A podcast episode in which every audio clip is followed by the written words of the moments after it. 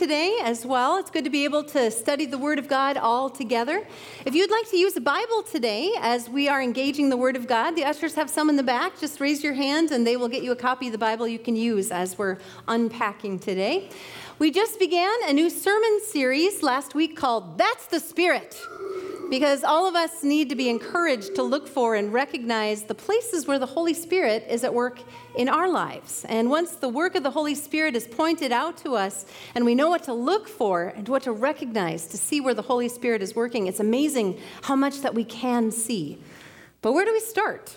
Well, as Pastor Darren said last week, this series is all about letting Jesus introduce us to the Holy Spirit. And as we read through the Gospels, Matthew, Mark, Luke, and John in the Bible, you can see that Jesus actually does that quite a lot. And today we're looking into the 11th chapter of the Gospel of Luke. It's found on page 1523 of your Quest Bible. And how and where the Holy Spirit shows up in all of this might actually surprise you. So here's the context. At the beginning of chapter 11, Jesus' disciples have just asked him to teach them how to pray. And that's not because they'd never prayed before, but because they wanted a relationship with God like the one that they saw Jesus had.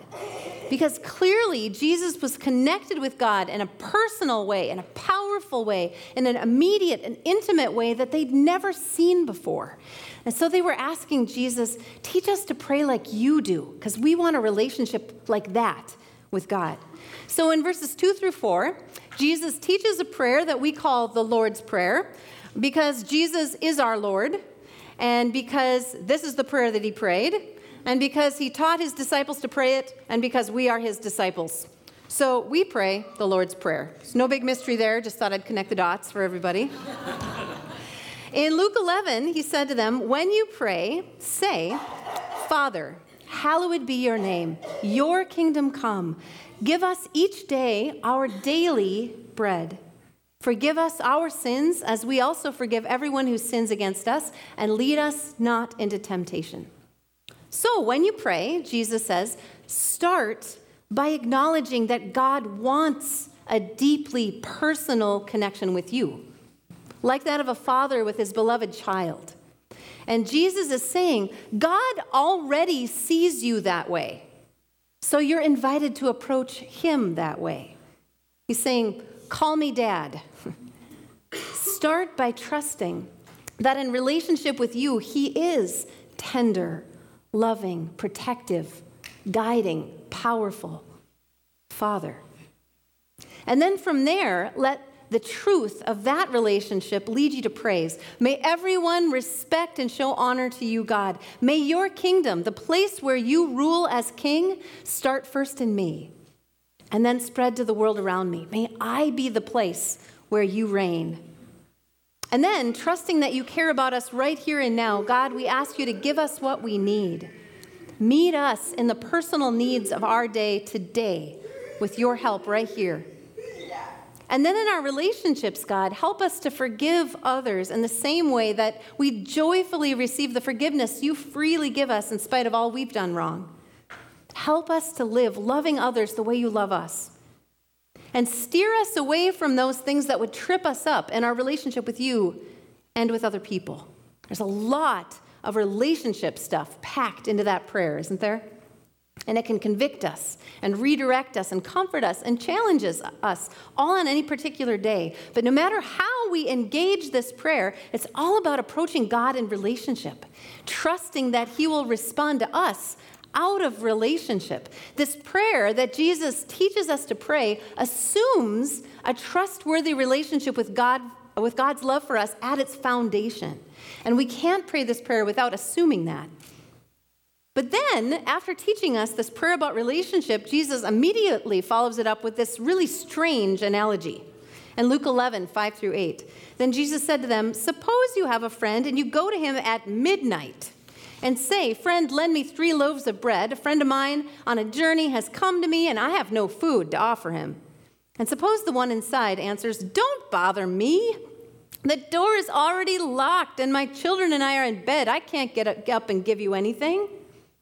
I tell you, even though he will not get up and give you the bread because of friendship, Yet, because of your shameless audacity, he will surely get up and give you as much as you need. What? Jesus, what are you saying? You just taught us to pray, trusting that God will respond to us out of relationship. And then you tell us the story about a friend who gets coerced to, into helping, not out of relationship, but just because their friend is so annoying. is Jesus teaching us that God needs to be annoyed into answering our prayers? No, I don't think so. I think what Jesus is teaching us is for us to not be afraid to be annoying. I think Jesus is addressing the elephant in the room when it comes to our relationship with God, how we sometimes feel as human beings addressing a, a, holy God. Have you ever asked God for something and felt like He was really slow in answering you? Did it make you think that God didn't really want to help or didn't care? Did it make you want to give up on asking God for anything? I think the point of Jesus' parable here is don't. Don't give up. Even if you feel like you're just pounding on a door that doesn't look like it's going to open anytime soon, keep on knocking because there's more going on than you might realize. I mean, think about this. The person at the door, all he knows is that he needs bread and his friend has it. That's why he's pounding. And obviously, he's thinking more about the needs of his visitor and about his own pride than the needs of his friend whose door he's pounding on. And he would love nothing more than his friend to spring up from bed and immediately meet his need. But the friend inside has his own stuff to manage, right? Although he cares about his friend, he's also trying to care for his family. It is midnight, after all, and they just finally got the baby to sleep. and now this guy's pounding at the door. Shh! Does your guest really need bread right now? Can't it wait till the morning? But he keeps on pounding. Totally rude, right? Inconsiderate. Or the action of a friend who absolutely trusts, even when he's being totally annoying and a bit selfish, that ultimately his friend is going to come through for him, even if the timing or the gift isn't what he originally expected. But I wonder if the longer he knocked, the more the start, guy started to realize just how rude he was being. But once you've already woken up the household, it would be even worse to disappear now, right? For your friend to finally stagger to the door and open it when all your kids are up and screaming and now nobody's there? Nope past the point of no return. I'm here now. I'm going to keep on knocking. My need is still my need, and I'll just trust he'll still be my friend in the morning. And in a weird kind of way, being willing to be that annoying really points to the strength of this relationship, doesn't it? You know what I mean. Unfortunately, we only feel safe being that selfish with people we completely trust. There's only a very small number of people we dare bring our most desperate problems in the middle of the night, trusting not only that they'll come through, but that our relationship will weather even this. And I think that is what Jesus is saying here. That this is the kind of relationship that God wants with you in prayer. Bring God, your Father, your prayers that are like this things that you would never ask anybody else, the selfish ones, the inopportune ones, the things that are all about saving your own pride, the ones that show your worst self. Bring them. And keep on bringing them as long as you need to, because truly there's only one source for what you need. And if He's not answering right away, there's probably a reason. Maybe you need to learn that you can approach God, even in your shameless audacity, with all the worst of your warts on display, before you'll actually trust that He really loves you, even at your worst. Maybe learning to ask and seek and knock is important for you, and recognizing this relationship. Couple of weeks ago, I was at Lyngblomsten, which is a hub for senior ministry that we've partnered with, and the speaker there told a story that really grabbed my imagination when it comes to this point. He said on a recent trip to Guatemala, he had met some farmers who had been looking for trees to provide shade and a windbreak for their crops. But they needed a tree that could withstand the tropical storms. And eventually they found a cypress tree they thought would work well. But they found this tree in the middle of the rainy season when everything was growing gangbusters. And they intentionally held off planting then. Instead, they waited for the driest, harshest season of the year when the ground was dusty and dry and cracked. Then they planted the seeds. Because they'd learned if they planted those trees in the wet season when the moisture was everywhere, they would grow roots and they'd spread out randomly on the surface. And because it wasn't hard to find moisture, the tree wouldn't do the hard work of sending roots down into the rock. There's no need for that. The roots would grow shallow. And then later, when the high winds would come, those trees would be easily ripped from the ground.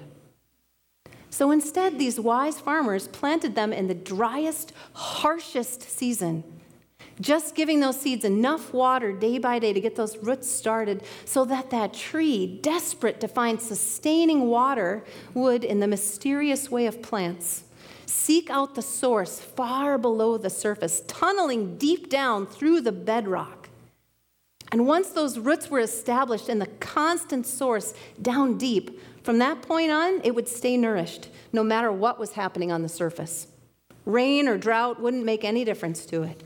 And no matter how the storms raged and the winds blew, a tree with roots grown deep wouldn't go anywhere.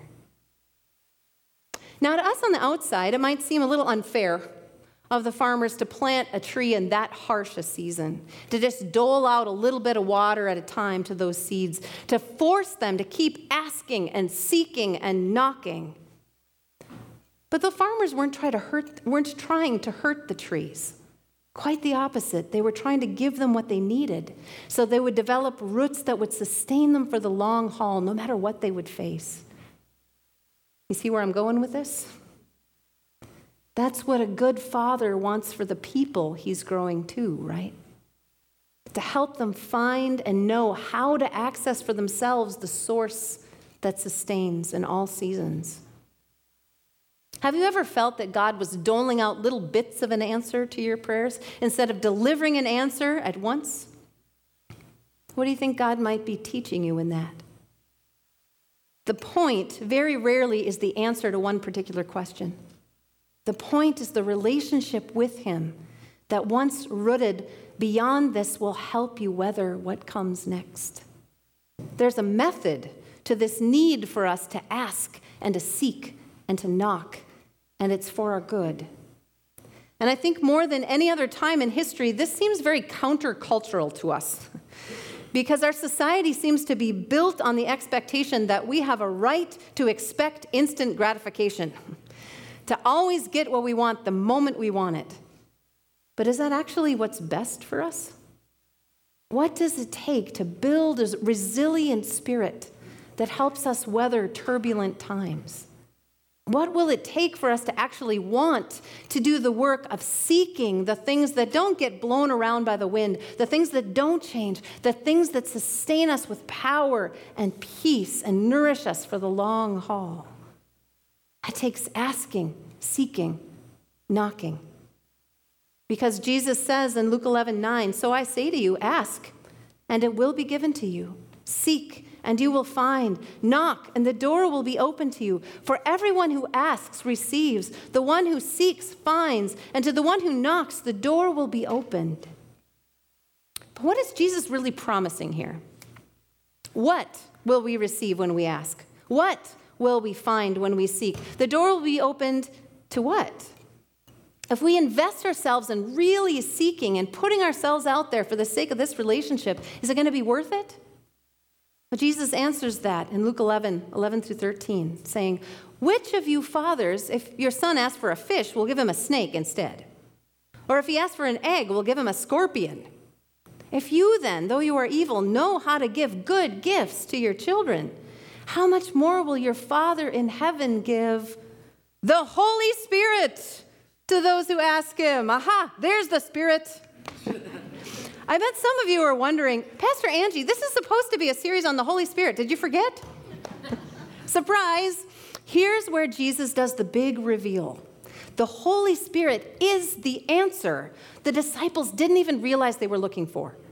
Remember how this all started at the beginning of the chapter? The disciples seeing the unique and powerful relationship Jesus had with God, his heavenly Father, and wanting to know, Jesus, how do we get to experience a relationship like that? What they had wanted to ask and seek and knock for was not a bigger 401k. it was a bigger life. They wanted to be connected to the eternal power, the source of love, like Jesus. They wanted their lives to be lit from the inside out, like His. And this is Jesus' answer to that longing it's the Holy Spirit who makes that kind of vibrant relationship with God possible. So, why were God the Father and Jesus, the Son of God, so in tune? Because the Holy Spirit constantly connected them in perfect, unbroken, harmonious relationship. The Holy Spirit is the translator, the communicator, the advocate, the reminder, the connector. The Holy Spirit is fully God as much as God the Father is fully God, as much as Jesus the Son is fully God. The Holy Spirit is God's Spirit. Like you have a spirit that in you that is fully you, so does God. But the Holy Spirit isn't limited like we are. The Holy Spirit is like the connection of love and communication between us. The Holy Spirit is like the shared song in our hearts that unites us in praise, like the sound waves that reaches our ears and carries a message deep into our hearts, like the nudge of our conscience that encourages us to reach out to someone, like the intangible love that binds. The Holy Spirit is like all of those things, and yet nothing in the universe is like the Holy Spirit. And to open up that kind of intimate, personal, eternal relationship for us is part of why Jesus came. It wouldn't be possible for us to experience that today unless Jesus came to shut down and restart and reboot the connection between a holy God and a broken people. And since before the dawn of time, God the Father, Son, and Holy Spirit have lived in this perfect relationship of love. And in creation, we were invited to join that relationship. But instead, in sin, we chose to fight and put ourselves in competition with God rather than join the dance. And that choice broke us and separated us from what our hearts truly longed for. But Jesus wouldn't let us go without a fight. He came to us, and He came to die for our sin and raise to new life. Sin now paid for and set aside out of the way, we are reinvited into this eternal relationship with God through Jesus' grace to allow God's Holy Spirit to draw us in through Jesus' redeeming work. All who are willing to be in this relationship with the Father's love forever. And Jesus' death and resurrection, the power that connects the Father and the Son in relationship, the Holy Spirit is now extended to you and to me to draw us in to that daily connection of His love. Jesus' disciples asked, Jesus, how do we have the kind of relationship with God that you do? And Jesus answered, Pray trusting that God wants that kind of relationship with you. And then honestly, persistently ask. Ask, seek, knock. Ask, trusting that this gift is the best of all good gifts from the best of all good fathers. Because the truth is, He's already done the work to make that possible for you. But He's waiting for you to ask for it. He's not going to shove a relationship on you that you're not willing to be in. It's not how love works. But he's been laying the foundation of this relationship with you since the dawn of time. And since you are here today, the Holy Spirit has obviously already been at work in you, nudging you for a holy longing for that kind of connection, and you've been responding. The Lord has riches of relationship in store, and he wants to share them. And Jesus says, Ask, and he will answer. And that answer might be an immediate flood of joy, or it may be a quiet planting of a seed in a dry season where he'll give you little sips of water to launch you into a different kind of growing as he reveals one thing at a time. The important thing is if you want to grow in relationship with the Lord, if you want more of the Holy Spirit's empowering love and connection in you, ask, Jesus says. And Jesus promises that all who ask will receive. So you can trust when you ask, whether you see him doing anything or not, he is working because that is a promise. But asking isn't the end of this. Once you ask, we're to follow up our asking with seeking, to look for where the Holy Spirit might be moving and then move toward it. Because only a car that's moving can be steered, right? And if you're wrong, He'll redirect you. You'll probably learn something very valuable from that route. It's in the give and the take and the mistakes and the victories of seeking that the Holy Spirit will be teaching you where to send those relational roots down that are going to nourish you for the long haul. Ask, seek, knock as the Holy Spirit reveals that power to you. You see, the work of our salvation was completed by Jesus for us. We receive that by faith. But the Holy Spirit's work is taking the power of that gift that Jesus has given us, of that salvation, and applying that power to our lives even today to help us grow in living what that salvation means for us in relationship with God right now.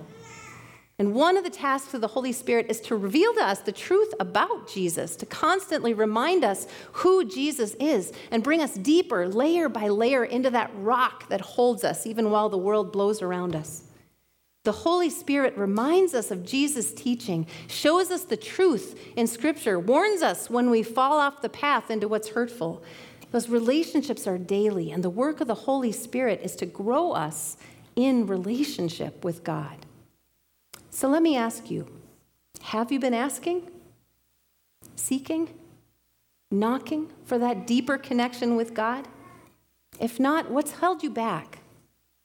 And as we're in this Holy Spirit series, I have to say, I think for some people, what holds them back is fear, particularly of the Holy Spirit, because they don't really know what to expect. And you might have heard the stories of how the Holy Spirit has been recognized in other people's lives. And some of those things, as awesome and as wonderful as they are, actually can make people fearful. And they wonder if I ask the Holy Spirit to fill me and lead me and guide me, does that mean I'm going to pass out? Or stop flopping around on the floor or something equally terrifying? And here's the thing sometimes the Holy Spirit has done those kind of things but in people for whom that particular expression is important for them to know that it's Him speaking. That is a way the Holy Spirit can move, but the Holy Spirit doesn't work the same way in everyone. The Holy Spirit is going to move in you in the way that will best help you to know that He's with you and that He can be trusted and that He's really at work. And He's not going to do that in a way that hurts you or humiliates you. Again, that's not the way of love. And that's why Jesus is teaching us right here. A good father doesn't surprise you with a scorpion when you ask for an egg. He knows what you're ready for, He knows what you need. Maybe when you ask for an egg, He'll give you an egg bake instead because He knows you need some carbs along with your protein. but He's not going to surprise you with a scorpion. He's going to nourish you, He's going to feed you with what you need for growing for what's next for you by His power at work in you. So some people don't ask for the Holy Spirit to work in them because they're afraid. Jesus says, Don't be afraid. He's a good father and he gives good gifts, and the Holy Spirit is the best of all good gifts. And some people don't ask because they don't think they're worthy, they don't think they're good enough. But notice what Jesus doesn't say here. Jesus doesn't say the Holy Spirit is given to those who deserve it. He doesn't say the Holy Spirit is given to those who are good. He doesn't say the Holy Spirit is given to those who have just the right amount of faith or who have been predetermined to be more spiritual. He says the Holy Spirit is given to those who ask. Maybe you have been asking, and it still seems like you're living in a dry and a harsh season. And if that's you today, beloved, I want to encourage you to keep on asking. Keep seeking, keep knocking. The Lord has not forgotten you. He's going to use this season to draw you deep. And when it gets hard, for heaven's sake, don't give up. keep knocking. And know in your heart, in your mind, in your soul that some things, eternal things, are worth pursuing with all that you are. Because that's how Jesus pursued you. He laid down everything on the cross for the chance to draw you into this eternal relationship, not just someday in heaven with Him, but right here and now. Is there a holy longing for more in your life? That's the call of the Holy Spirit to you. So let Jesus introduce you. Your challenge for this week is to ask. And through this series, to prepare a heart that seeks to hear and to see and to know the Holy Spirit's answer. So let's pray. Lord Jesus, thank you for showing us in such powerful ways that our Heavenly Father is good and that you come in order to connect us, Lord, to what's bigger than us, uh, to your love for us, God, and your power at work in us. And Lord, help us to trust you. Um, as we ask, Lord, for more of your power at work in us, to trust this gift of your Holy Spirit is meant to deepen us and challenge us and grow us, to connect to those things that are real and powerful and good. And so, Holy Spirit, we ask that you would fill us, that you would come to us, that you would renew us, that you would be at work in us in this season. And help us, Lord. Give us eyes to seek and hearts to seek where you're moving, where you're uh, flowing, Lord. Help us to jump on board and give us the courage to continue to knock, Lord, on doors that we think you want to open for us. Lord, we just pray that you would place us in, in a place where we trust you enough, Lord, to be as annoying as possible uh, with our prayers and with our hopes and our dreams. Uh, trusting, Lord, in your relationship with us, that you will meet us there. And Lord, even as you the plant the seeds of faith in our lives, as you grow us deep, Lord, help us to trust you for the growing. Um, as all the winds blow around us, to know that you're the one who holds us fast. And all these things we pray in Jesus' name. Amen.